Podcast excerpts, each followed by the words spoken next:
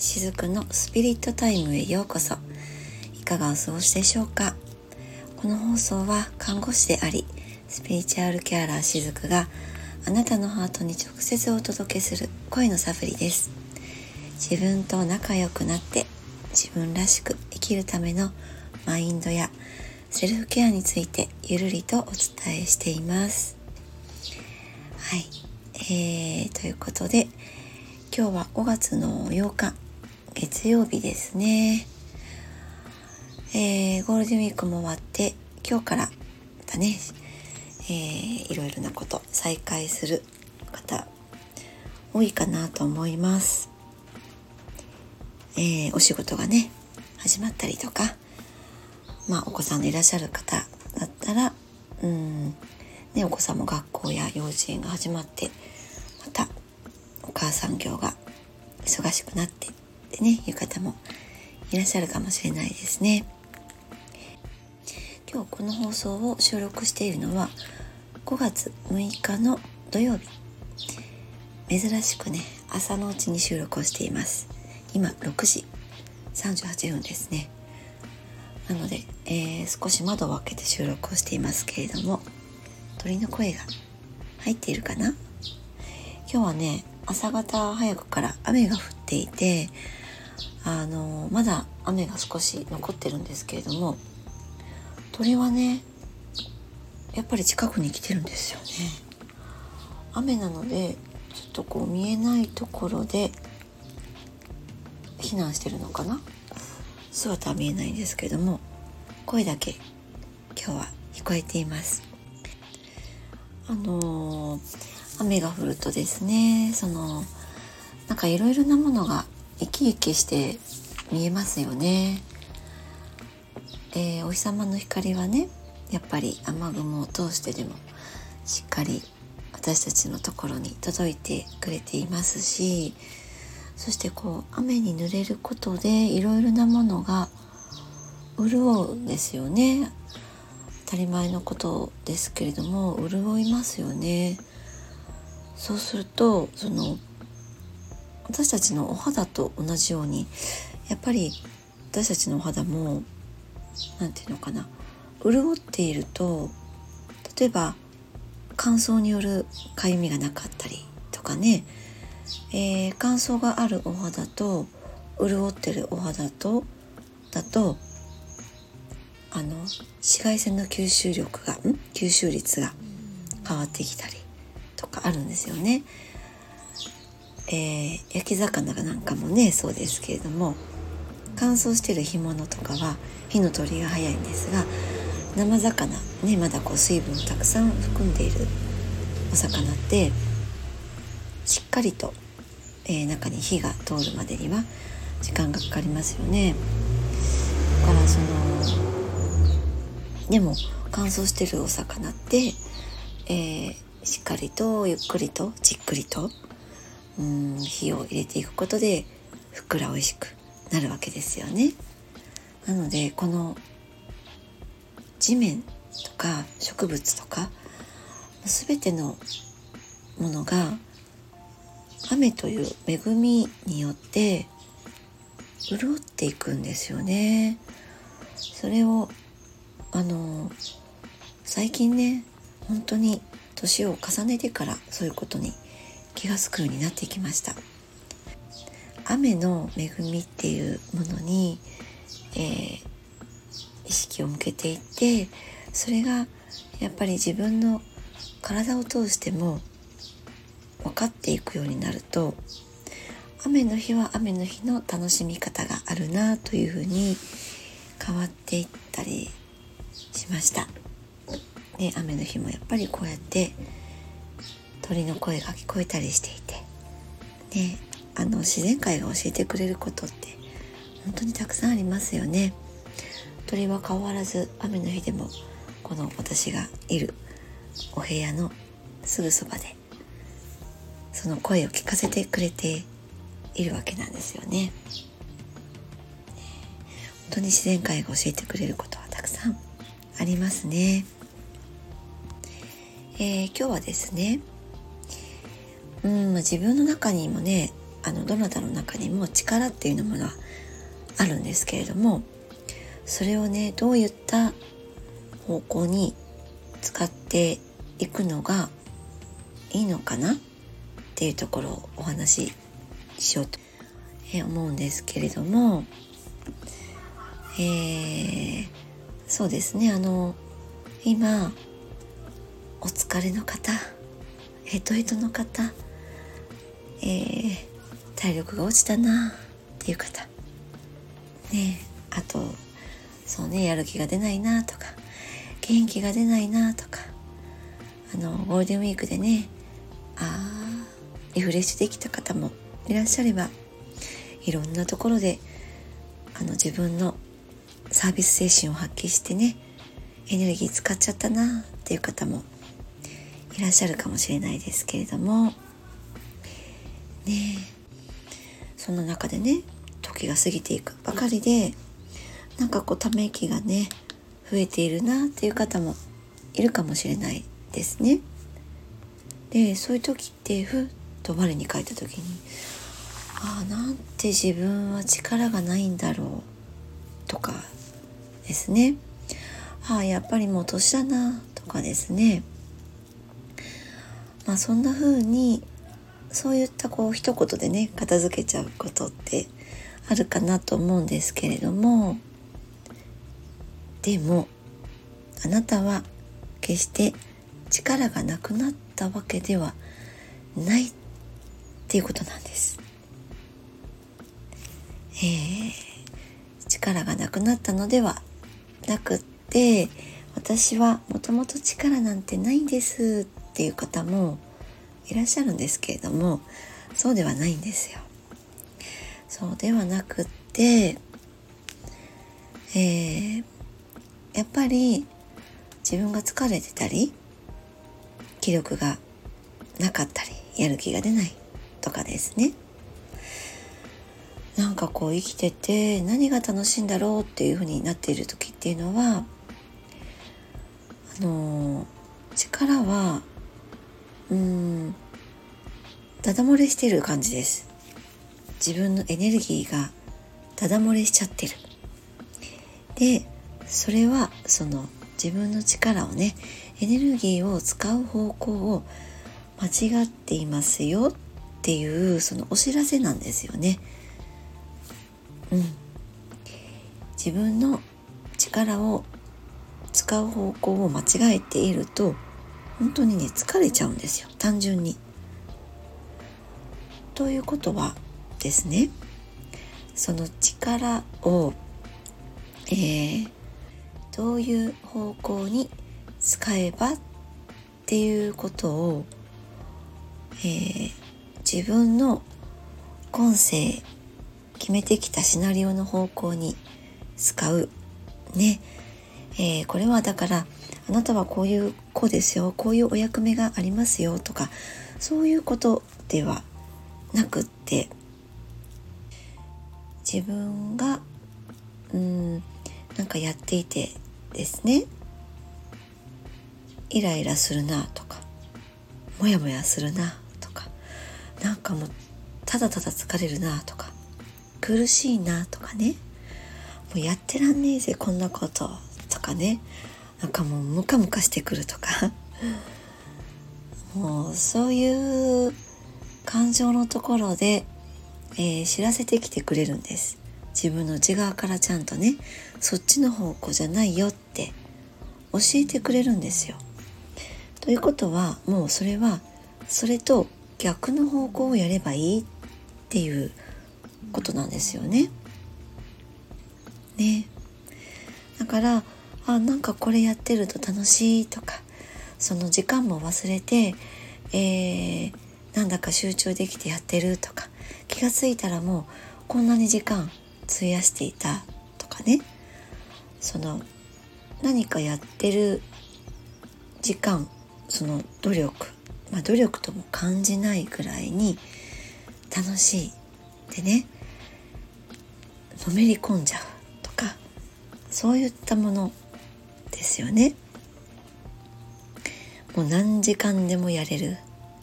ずっと見ていられる。聞いていられる。読んでいられる。あと心地よいとかね。それをやった後はすっきりするとか。そうですね。安心感に包まれて優しい気持ちになれる。そういったことっていうのは、えー、自分の内側の中のエネルギーが循環しているんですよね。それをあの感情感覚のところで捉えているっていうことなんです。だからその感情っていうのはどんな感情も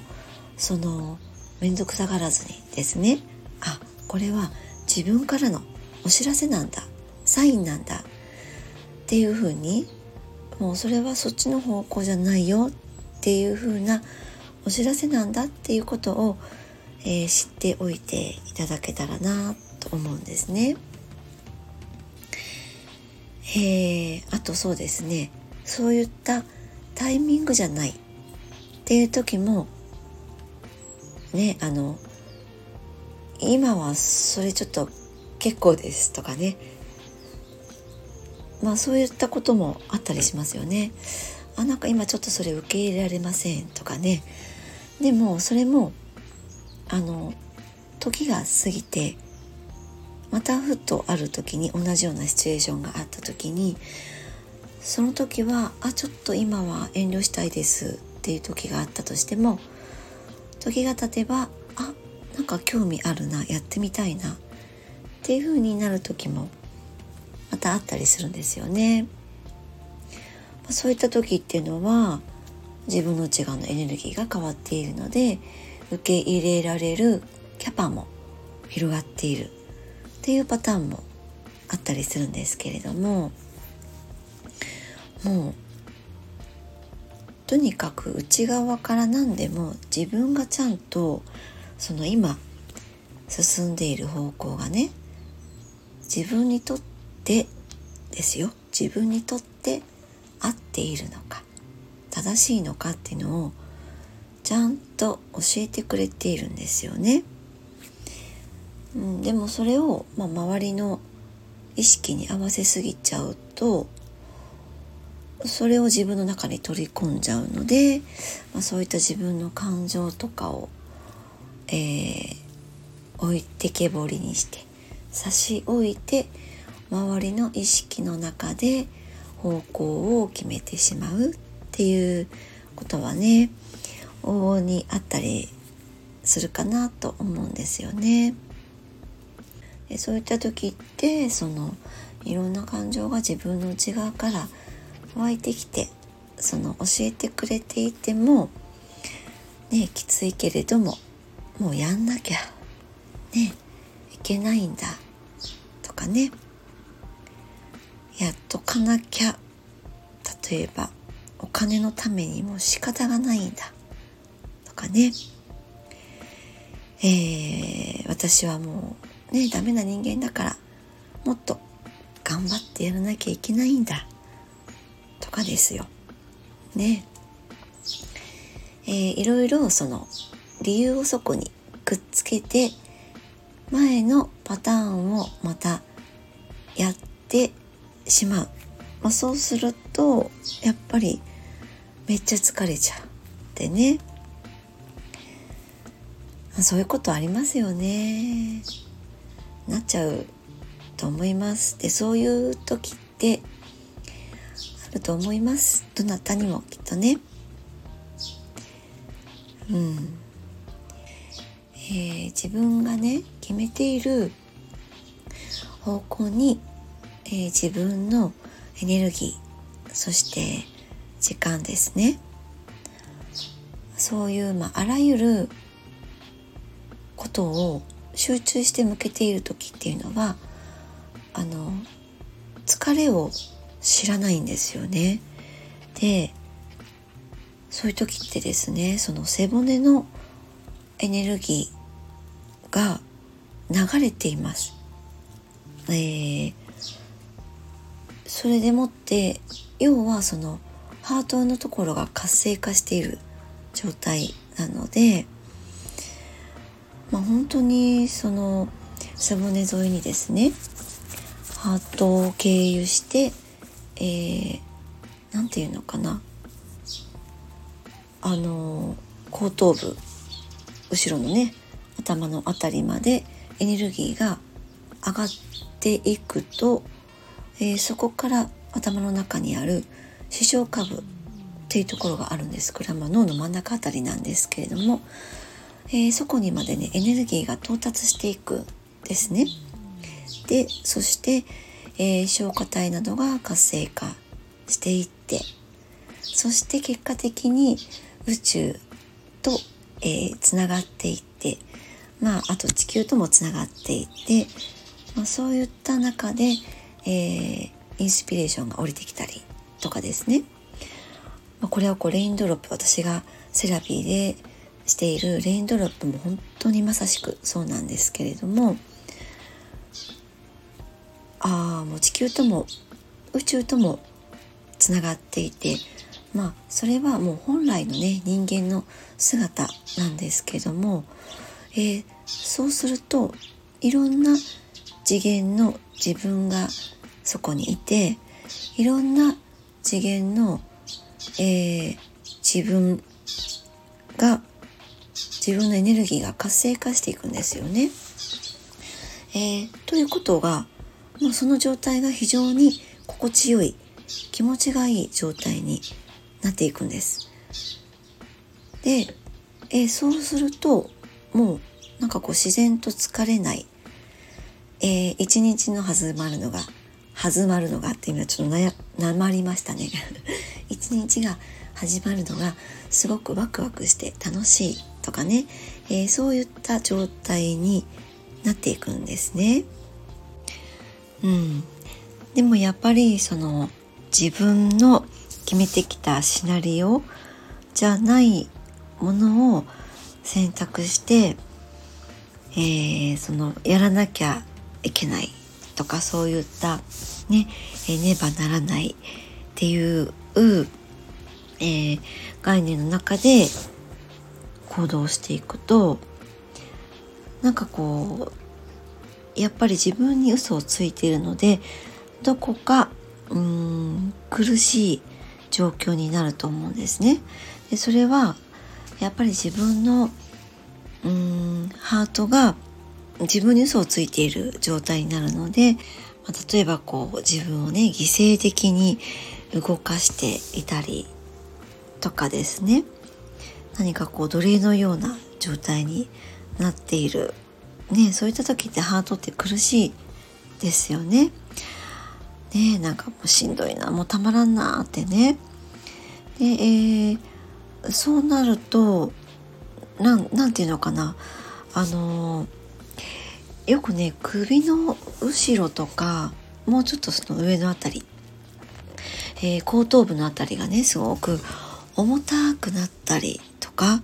なんかこう誰かにカシッと掴まれているような痛みのようなねなんかこう窮屈な感じを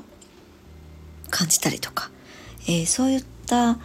体感的に感じる方もいらっしゃるかもしれないですけれども本当にねその後頭部の辺りから、えー、小脳がありますけれども、えー、もう本当にね自分のシナリオじゃないよっってその中で行動している時っていうのは自分のエネルギーが、えー、下から上にぐーっとぐーっとこう上がろうとしているものを本当に何かこうガシッとねそれを止めるような、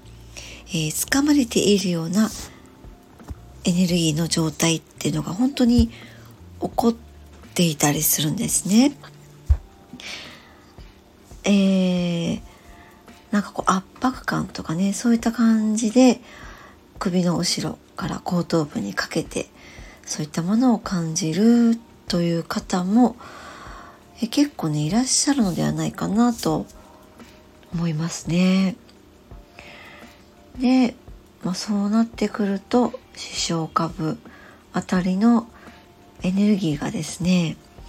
何ていうのかなこうねぐるぐると混沌と、うん、ずっと同じところをぐるぐる巻いてる感じですね。なんかこう何て言うのかな私ね昔、えー、その方のお客様の竜のエネルギーっていうのをね竜のエネルギーというか反対だなエネルギーを竜に例えてよく見させていただいていたんですけどそれがねあの蛇のがとぐろを巻いてるみたいな状態で竜が上がりきらないっていう状況の方をねよく見かけていたんですね。そんな風にエネルギーがねとぐろを巻く感じです。この後頭部のあたりでね。えー、でなそういう風な状態になってくるともうそのねえー、エネルギーの行き場がなくなります。で、えー、行き場がなくなるということはそのねエネルギーの行き場がなくなっちゃうので、えー、そうした時にもう、うん、循環が起こらなくなるっていうことになるんですね。で、えー、そうしてくると、えー、例えばその消化体のところですよね例えばうん宇宙とつながるような感覚とか、えー、直感とかですね、まあ、そういったところが、えー、なんかこう曇るというのかな、うん、濁るというかもやっとするというかそんな感じになっちゃうんですね。で、えー、そうなってくるともうそれこそなんか頭が冴えないとかね。なんか普段はチャッチャッチャってできているようなことがなんか頭がモヤモヤってしてるので、えー、冴えないのでうまくいかないってねなんかこうボンミスを繰り返しちゃうとか、まあ、そういったことになっちゃうんですよね。あの本当にね私たちの体って神秘的でうまくできていてそのちゃんとね感じた感情に反応していろんなホルモンをドバッとねこう出してくれるんですよね。で、えー、そしてなおかつその感情でもって自分が、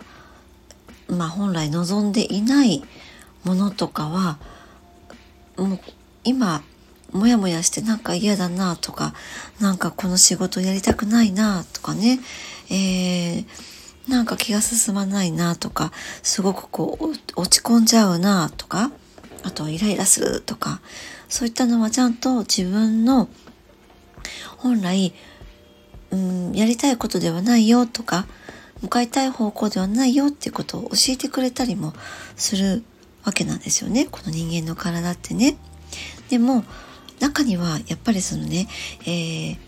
やりたいことがそもそもわからないんですっていう方もやっぱり結構いらっしゃいます。で、えー、そういった方にまずはそのやりたいことがわからないっていうところにやりたいことやりたいことを探すぞっていう風になっちゃうと余計に焦りが出てきたりとかですねそのえー、やりたいことがない自分をまた責めてしまったりっていうことにもなりかねないのでなりかねないので ね、えー、なのでえっとちょっとこういうふうにですね意識をしてみていただけたらなと思うんですがえー、っと自分にとってそのね美しいと感じるものはどういうことかなってそんな風にちょっとこういろんなことに目を向けてほしいなと思うんです。この美しいって人によってもちろんいろんな概念があると思うんですよ。例えば嘘をつくことは美しいと思っていないでね。でそれはもしかしたらある意味その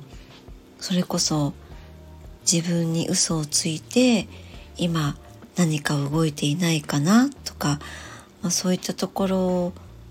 に、えー、意識を向けられるきっかけにもなるかもしれないですよね。えー、あるいはそうですねあの自分のいつも見る空の景色が美しいと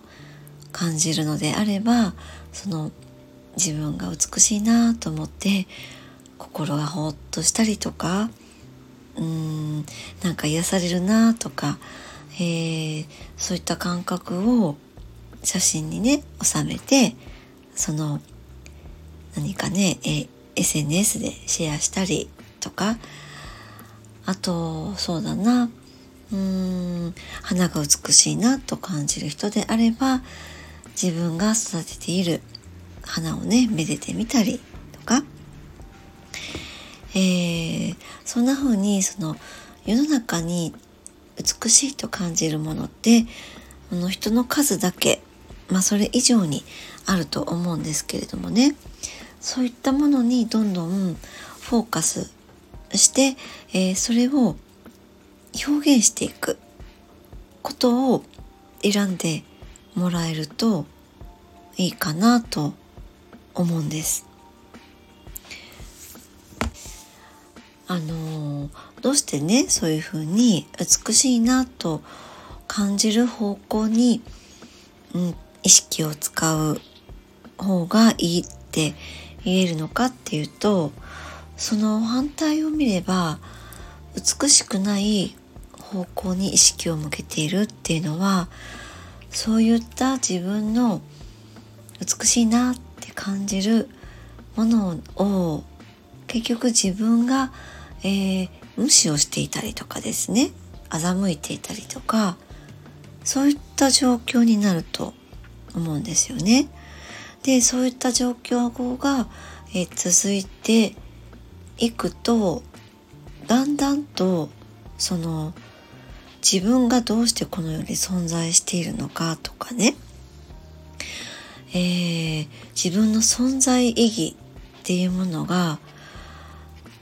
うーん。頭のところでそれを考えていなくてもハートのところでやっぱり感じてるわけなんですよね。自分が自分を欺いている。自分が自分のことを無視している。そういった感覚を自分が存在に扱っている。でそれをハートがちゃんと感じ取ってそんな扱いをしている自分に傷ついて一方でそんな扱いをしている自分に苛立ってでまあそんな感じにもなっていっちゃうんですよね。でもそうなってくるともう単純に疲れちゃうんですよね。あの子供の頃にね自分が好きだなとか可愛いなとか楽しいなって思うことに熱中している時ってどれだけそれに時間とエネルギーを費やしても疲れなかったじゃないですか。でもねいつしかこう大人になっていくにつれて何か世間体とか社会の目とか周りの目とか周りの意識っていうところに自分の意識を使いすぎてしまうことでそういった子供の頃の感覚っていうのがだんだんとやっぱり少なくなっていくんですよね。そうするとその反対で何か疲れるってね朝起きても疲れが取れてないみたいなねそういった感じになっていくわけなんですよね。えー、だから本当に単純にその子供の頃好きだったことかね。そういった中に自分が美しいと感じるもののヒントがあったりとかしますよね。